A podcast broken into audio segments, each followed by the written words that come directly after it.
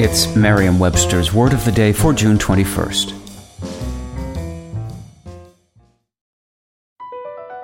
BP added more than $70 billion to the U.S. economy in 2022.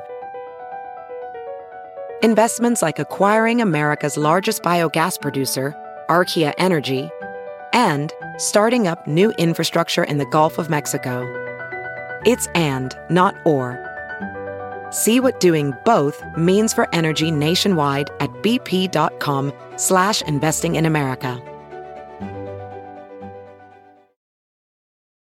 Today's word is inveigle, spelled I-N-V-E-I-G-L-E.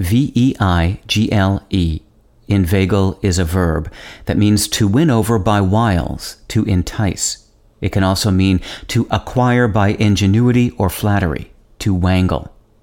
Here's the word used in a sentence from inews.co.uk by Gerard Gilbert.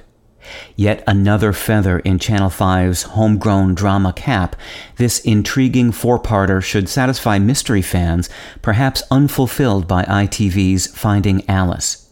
Halfpenny excels as the obsessed mother, inveigling her way into the lives of the boy and his father.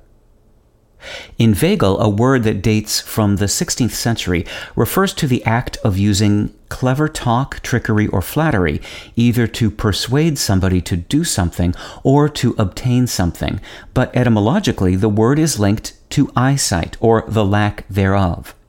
Inveigle came to English from the Anglo French verb enveigler, meaning to blind or hoodwink someone, from the adjective aveugle, meaning blind.